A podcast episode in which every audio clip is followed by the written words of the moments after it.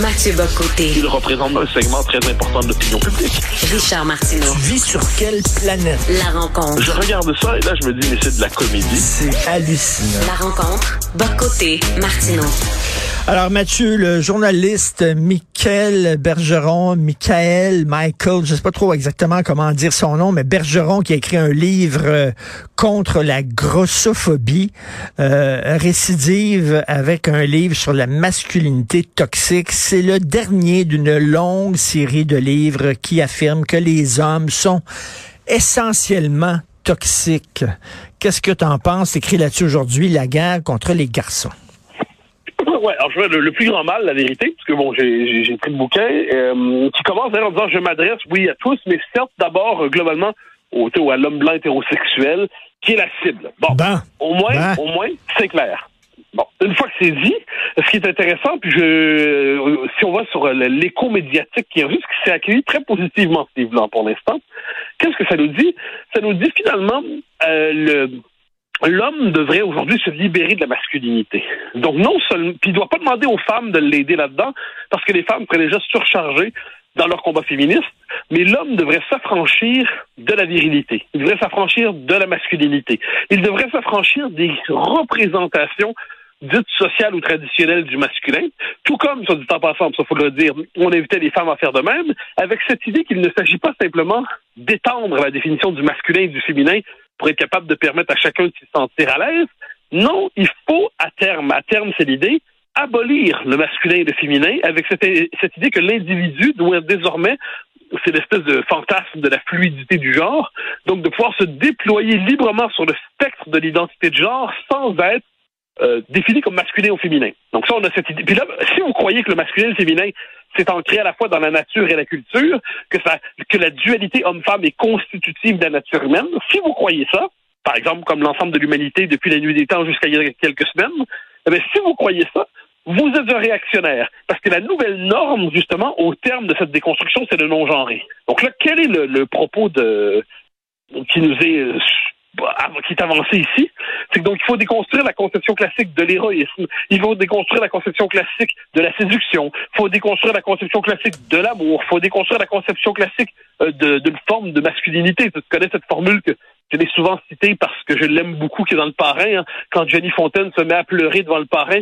puis il dit parrain, parrain, qu'est-ce que je peux faire? Puis le parrain lui dit comporte-toi comme un homme. Bon, pour moi, cette phrase-là, qui tient euh, la définition classique de la virilité de la masculinité, c'est cette idée que un homme ça sortient, puis un homme c'est courageux, puis un homme c'est brave, puis un homme ça s'apitoie pas, et puis un homme ça protège les siens, puis un homme c'est protecteur. Mais tout ça, tout ça, désormais, c'est associé d'une manière ou de l'autre à l'imaginaire de la masculinité toxique. Donc, moi, ce qui me fascine, c'est premièrement ce discours-là euh, mort de plus en plus sur la nouvelle génération. Pour le commun des mortels, ça demeure très, très, très euh, évanescent, désincarné, mais ça mort sur la nouvelle génération, c'est relayé par les médias, c'est relayé souvent par l'école, et à travers tout ça, ben, ce sont des repères élémentaires qui en viennent à manquer. Et par ailleurs, comment ne pas nommer là-dedans qu'il y a tout simplement une véritable aversion pour l'homme. C'est-à-dire l'homme est désormais la cible. Sur l'homme, on peut cracher. Sur l'homme, il faut le déconstruire. L'homme, il faut l'anéantir. Sandrine Rousseau, la femme politique française, dit qu'elle veut un, homme déconstruit. Eh bien, moi, quand je parle de ça quelques-unes de mes amis ici, mais aussi au Québec, quand on leur dit voulez-vous d'un homme déconstruit, la plupart des femmes, sur pas passant, disent non. Hein. Elles ne souhaitent pas particulièrement être avec l'homme déconstruit auquel, sur lequel fantasme aujourd'hui une partie de la gauche. Pourtant, ce débat-là, qui peut nous sembler lunaire, est en train de devenir de plus, de, de plus réel au Québec. Abraham Lincoln était un homme blanc hétérosexuel. Churchill était un homme blanc hétérosexuel. Louis Pasteur, les pompiers qui sont rentrés euh, dans euh, les, édifices qui s'écrasaient le 11 septembre, beaucoup étaient des hommes blancs hétérosexuels.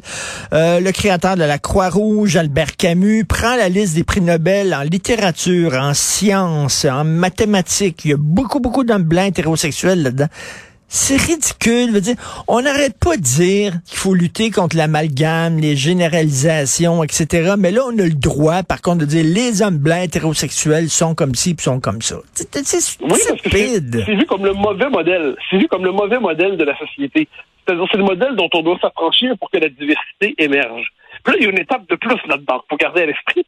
C'est qu'il faut, euh, ces espèces de déconstructeurs aiment s'en prendre à la culture populaire. Et moi, je, pose la question, d'ailleurs, je le dis dans mon texte d'aujourd'hui dans le journal. Je dis, bon, mais puis ce qui vient nous en prendre à la culture populaire? Est-ce que demain ou après-demain, on va nous dire Casablanca, c'est plus un film qu'on peut regarder parce que la conception de l'homme qu'on y trouve ne correspond pas justement à la figure de l'homme déconstruit, post-genré, délivré du virilisme et de la virilité? Si on regarde Indiana Jones, un, deux ou trois mois, les autres n'existent pas, on le sait, mais le, le 3, avec euh, Sean Connery, Indiana Jones euh, et Harrison Ford, est-ce qu'on va se dire, ça c'est de la ça corrompt la jeunesse, ça corrompt moralement la jeunesse, hein? une vieille accusation qui remonte à il y a quelques siècles, quelques millénaires. Euh, quand on regarde Titanic, 1 et 2, hein, le, le, le, Titanic d'origine avec cette très belle scène, je sais pas si tu t'en souviens, où il y a un jeune homme qui est, on dit des femmes et des enfants d'abord, puis l'enfant est mis dans le canot de sauvetage avec sa mère, puis il quitte le canot de sauvetage pour aller rejoindre son père sur le pont en disant euh, Mais qu'est-ce que tu fais là, fiston dit-il. Il dit ben, On a demandé aux hommes de venir sur le pont, je veux être avec toi, mon père. Et ben, autrement dit, le jeune homme ben veut se tenir jusqu'au bout. C'est une scène magnifique. L'autre Titanic, l'autre Titanic le plus récent, où Jack se sacrifie pour euh, celle qui est bon le personnage de Kate Winslet. Bon. Est-ce qu'on va nous dire ah ça, tout ça c'est de la masculinité toxique? Il faudrait déconstruire et reconstruire ces œuvres-là désormais, comme soit en passant, on le fait dans les nouvelles séries qui sont produites par Hollywood et tout ça, par cet univers. On cherche de plus en plus à les soumettre à l'univers diversitaire. Eh bien là, là, est-ce que est-ce que la culture populaire va être épargnée? Puis la littérature, hein? Les trois mousquetaires, est-ce que les trois mousquetaires ont survécu dans tout ça? Et puis Stendhal, est-ce que Stendhal s'en survécu? Puis Balzac, parce que dans Balzac, il y a quand même quelques ambitieux masculins tout à fait classiques qu'on trouve là. Est-ce qu'ils auront le droit de survivre? Donc, on est dans une espèce de pensée qui est une pensée de la déconstruction, qui est en fait une pensée de la destruction, et qui croit nous libérer, qui croit nous émanciper, mais qui en fait va priver toute une génération de modèles en les traitant comme les enfants cobayes d'une idéologie radicale. Euh, Mathieu, il y a un tabou dont on ne parle pas, puis on va s'en parler drette là. Alors, il y a eu beaucoup d'études sur les femmes. Pourquoi les femmes sont allées rejoindre l'État islamique en Syrie? Pourquoi? Alors, il y a eu des études faites là-dessus, j'en ai lu, il y a eu des livres, parce que ces hommes-là sont virils, parce que ces hommes-là sont prêts à mourir pour un idéal. Pourquoi il y a autant de femmes en Occident, ici au Québec, qui vont dans le Sud, en République dominicaine, dans des pays d'Amérique du Sud, à Cuba, baiser avec des vrais hommes, baiser avec des hommes virils, parce qu'il en trouve plus d'hommes virils ici au Québec. Ça existe, ça. La virilité, ça pogne encore auprès des femmes. Et les femmes trippent pas sur les photos de défilés de mode d'hommes avec des robes roses puis des talons hauts. C'est pas vrai. Elles trippent encore sur le bon vieux modèle de gars viril qui se tient debout. Et alors, voilà. c'est ça plus loin parce que si tu lis, tu, tu faisais référence au rapport sur l'État islamique, et là, en ce moment, la France rapatrie des femmes qui étaient justement qui avaient été rejointes des gens d'État islamique. Et ce qu'on lit dans les rapports des, des services de renseignement, tout moins ce qui est rendu euh, disponible, c'est qu'elles étaient souvent plus cruelles que les hommes. Elles étaient bon. Alors moi, il ne s'agit pas de savoir lequel des deux sexes est le plus cruel, c'est le plus doux. Mais ce qu'on voit, c'est que cette idée qu'il y a une forme de bipartition de l'univers entre le méchant homme et la, et la gentille femme, c'est une conception terriblement, on dirait, terriblement limitée. Moi, je suis de la vieille école qui considère que l'homme et la femme ont chacun leurs vertus, mais ont chacun aussi chacun leurs défauts, euh, que le cœur humain, quel qu'il soit, même le cœur humain le plus noble, même le cœur de quelqu'un qui pourrait devenir un saint, porte la possibilité du mal en lui. Et de ce point de vue, de ce point de vue, il y a toute une vision angélique, désincarnée, ou en fait toute une série de, de manières de se représenter des sexes et des rapports entre les sexes qui ne tient plus, et ou en fait qui n'ont jamais tenu. Et intéressant, ce qui est intéressant néanmoins là-dedans, c'est que dans la culture, il y avait des modèles pour les hommes. Il y en avait des modèles pour les hommes auparavant. Puis il n'y avait pas juste un modèle. Il y avait le modèle du chevalier, hein, c'est-à-dire celui qui va servir une cause de sa dame. Il y a l'aventurier, celui qui justement, qui quelquefois, se dit en passant, peut plaire, plaire, plaire et plaire aux dames, euh, qui est l'aventurier, c'est celui qui, va, qui suit son chemin à travers le monde avec un visage ombrageux et tout ça. La littérature de certains, dans, dans la littérature, certains écrivains ont exploré ce filon-là de manière assez magnifique. Il y a la figure du père de famille classique. Il y a la figure du, donc, on pourrait multiplier ça, là. Donc, il y a différentes figures du masculin qui étaient disponibles. Mais là, on dit que, que chacune de ces figures est fondamentalement légitime. Puis là, ça nous ramène à ce que tu disais sur les défilés de mode. Alors, c'est assez amusant parce qu'on veut non seulement étendre la définition du masculin, mais on considère que le masculin ne doit d'aujourd'hui ne sera légitime que s'il devient une forme de caricature du féminin. Donc là, le masculin doit s'immuniser pour être légitime. ça, ça, devient ça devient lassant. Puis comme tu dis, le commun des mortels n'a rien affiche de ça, puis trouve des stratégies pour s'en sauver d'une manière ou de l'autre. Mais mais la nouvelle génération est mordue par cette euh, cette idéologie. Et moi, je, je m'inquiète beaucoup des effets sur la longue durée, la moyenne et la longue durée de cette idéologie-là sur la construction de la personnalité des jeunes générations. Tu connais euh, certainement la journaliste italienne Oriana Falacci, une grande journaliste italienne. En 1979, elle a fait la biographie de son compagnon, qui était, euh, euh, qui était, je, je, vais te dire ça, Alexandros Panapoulias, ok? Lui, ce gars-là, c'était un Grec qui s'est défendu courageusement, qui a combattu courageusement la dictature des colonels, qui, qui, est vraiment, qui asservissait le peuple grec. Ce gars-là, il faisait partie de la résistance. Et le titre du livre d'Oriana Falacci, c'est Un homme. Un homme. Elle disait, mon compagnon, c'est un homme, c'est un homme courageux, c'est un homme qui a pris les armes, c'est un homme qui s'est tenu debout, c'est un homme qui avait un principe. Oriana Falacci aimait les hommes. Dans, dans, le livre auquel on fait référence de Bergeron, il dit autant on a accepté qu'il y a autant de définitions de la féminité qu'il y a de femmes. Puis demain, il faudra accepter qu'il y a autant de définitions de la masculinité qu'il y a d'hommes. Non, c'est pas vrai. C'est juste faux. C'est juste faux. J'accepte qu'il y a plusieurs définitions du masculin qui cohabitent. Puis certaines, selon les époques, certaines priment, puis d'autres s'effacent, d'autres, bon, puis ça revient ensuite. Mais c'est pas vrai qu'il y en a autant qu'il y a d'individus sur Terre à un moment donné. Sinon, ces définitions ne veulent plus rien dire. Et le fait est que, allons-y dans les, les, propos qui vont choquer certains ou certaines, hum, celles, ceux et ceux comme on dit aujourd'hui, eh ben, euh, les sexes, la, la, complémentarité des sexes, le fait que les sexes cherchent chez l'autre sexe des vertus qui ne se retrouvent pas en eux-mêmes, le fait que les contrastes soient, euh, et suscitent le désir, le fait que s'il n'y a plus de sexe, euh, au sens les sexes, eh il n'y a plus de désir et on bascule dans l'indifférencié, puis on, on, bascule dans une espèce de société molle, invertébrée, et ainsi de suite. J'ai reçu à mon émission il y a deux semaines euh, Marie-Estelle Dupont, qui est une euh, psychologue française, puis elle a développé notamment sur cette question-là, sur que se passe-t-il justement si l'homme n'est plus un homme, la femme n'est plus une femme. Que se passe-t-il dans, ce scénario?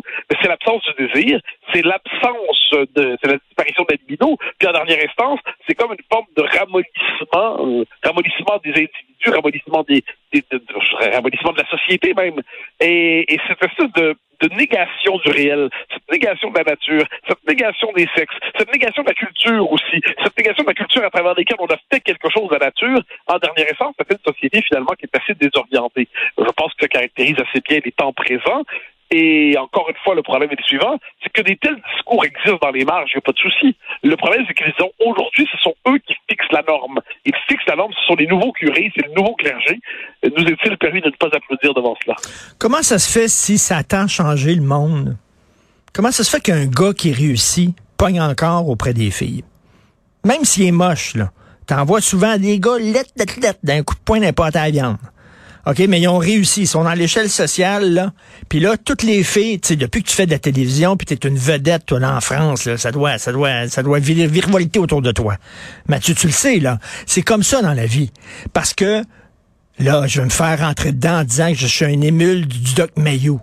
Je dis pas ça, mais ça existe encore des femmes qui cherchent un homme protecteur, un homme qui va les protéger, un homme qui est galant, un homme qui est fort, un homme qui se tient debout. Ça existe encore dans notre société je pense qu'on peut dire tout ça sans effectivement sans, passer par le Doc Mayou. Je pense qu'il suffit simplement de retourner dans la littérature. Doc Mayou est une figure assez tardive dans l'histoire de l'esprit. Mais euh, mais ça, bon, il suffit de tourner vers le vers, vers Homère, vers l'Odyssée, vers l'Iliade. Il s'agit de tourner vers la littérature, voir les fonds, appelons ça les, les qualités désirées chez chez l'autre sexe. Puis ensuite, ensuite évidemment qu'avec la démocratie à la Tocqueville, eh qu'est-ce qu'on voit? On voit des sociétés qui deviennent plus complexes, où on voit la part du féminin se développe chez l'homme, la part du masculin se développe chez la femme. Puis à travers tout ça, fait des sociétés qui sont plus complexes, avec des chatoiements dans l'identité. Bien sûr, il n'en demeure pas moins que le besoin d'admirer, le besoin d'avoir une protection, le besoin d'une verticalité. Eh bien, ça existe et le besoin de l'autre côté euh, de trouver la, la, la, part d'intimité auquel l'homme s'interdit, sauf dans... Il y a une belle citation de Parizeau là-dessus. Hein. Parizeau lui demandait, mais vous pleurez jamais, M. Parizeau? Il dit très, oui, oui, bien sûr, mais vous savez, les émotions, je conserve ça pour la musique et pour ma femme. Mais c'est magnifique. Mais c'est magnifique. Autrement dit, il y a une part, une part de l'homme qui se réserve pour l'intimité, qui est pour sa douce, et Mais ça, ça fait partie de la psychologie euh, la plus durable de l'humanité depuis des siècles et des millénaires.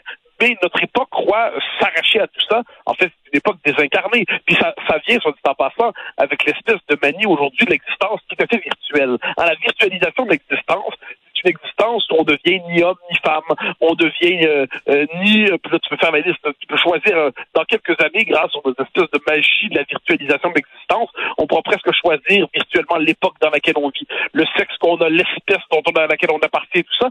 Donc c'est une existence virtuelle déconnectée du réel. Mais moi j'ai l'intime conviction que cette existence virtuelle déconnectée du réel va provoquer à terme beaucoup, beaucoup, beaucoup de malheur. Et euh, mais... à terme, à terme, quand on, je sais pas si tu te souviens du film Demolition Man, c'est très particulier. C'est avec Sylvester Stallone, c'est des années 90. Mm. Et ce qui est intéressant dans ce film, c'est que là, tu as une société officielle qui, ben, c'est presque le fantasme des woke. C'est une société aseptisée au possible. C'est une société euh, androgyne. C'est une société euh, dégenrée, comme on dirait aujourd'hui. C'est une société où les, les corps ne se touchent plus. C'est une société où il ne faut pas que les fluides passent d'un sexe à l'autre. Et dans les sous-sols de la société vivent des gens qui rêvent d'un retour au primitif, à l'archaïque, à la vérité première des choses, parce qu'ils n'en peuvent plus de ce monde aseptisé et amidonné. Ils vont même jusqu'à manger des hamburgers au rat, ce qui est un peu dégueulasse. Mais quoi qu'il en soit, la culture populaire était capable de capter ces tendances-là, et aujourd'hui, sous une autre forme, nous, nous faisons l'expérience justement de ces théories. Écoute, je vais regarder ça. Je ne connaissais pas ça. Demolition Man. Monsieur le euh, dit. Ça... Whistler Stipes, je crois, je crois et euh, Sylvester Stallone et Sandra Bullock, c'est des années 90. Puis je te jure, c'est comme ça ça a à peu près compris l'époque dans laquelle on vit. Quand quelqu'un fait un juron, il y a une machine à côté qui fait Vous avez juré, vous avez payé 15 dollars. Oh, un autre juron, 15 dollars, et ainsi de suite. Quand les deux doivent faire la bourse, Sandra Bullock et Sylvester Stallone, ils mettent des casques pour échanger des pensées érotiques sans avoir à se toucher parce que ça impliquerait d'échanger des fluides et ce serait dégueulasse. Ben c'est Wow, je vais regarder ça. Mais qu'est-ce que qu'est-ce qu'on qu'est-ce qu'on sait de la vie, toi puis moi? On est deux hommes blancs hétérosexuels. Puis toi, toi en plus, te basculé dans le camp des plus de 40 ans, 40 ans et plus. Fait que qu'est-ce qu'on oh, en sait? Si. Ben parce que ben, j'ai pas encore 50. Quand j'aurai 50, je, représente, j'atteindrai vraiment la ligne de l'humanité. avant 40, on est jeune. Entre 40 et 50, on est encore jeune. À 50, on est dans la ligne de l'humanité. Puis à 60 ans, on est de style soleil vert. Donc, cher ami, fais attention à toi. Il te reste 10 ans, mon cher Mathieu. Merci. Il faut lire ton texte sur la guerre contre les garçons. À demain, Mathieu. Bye. Bye bye.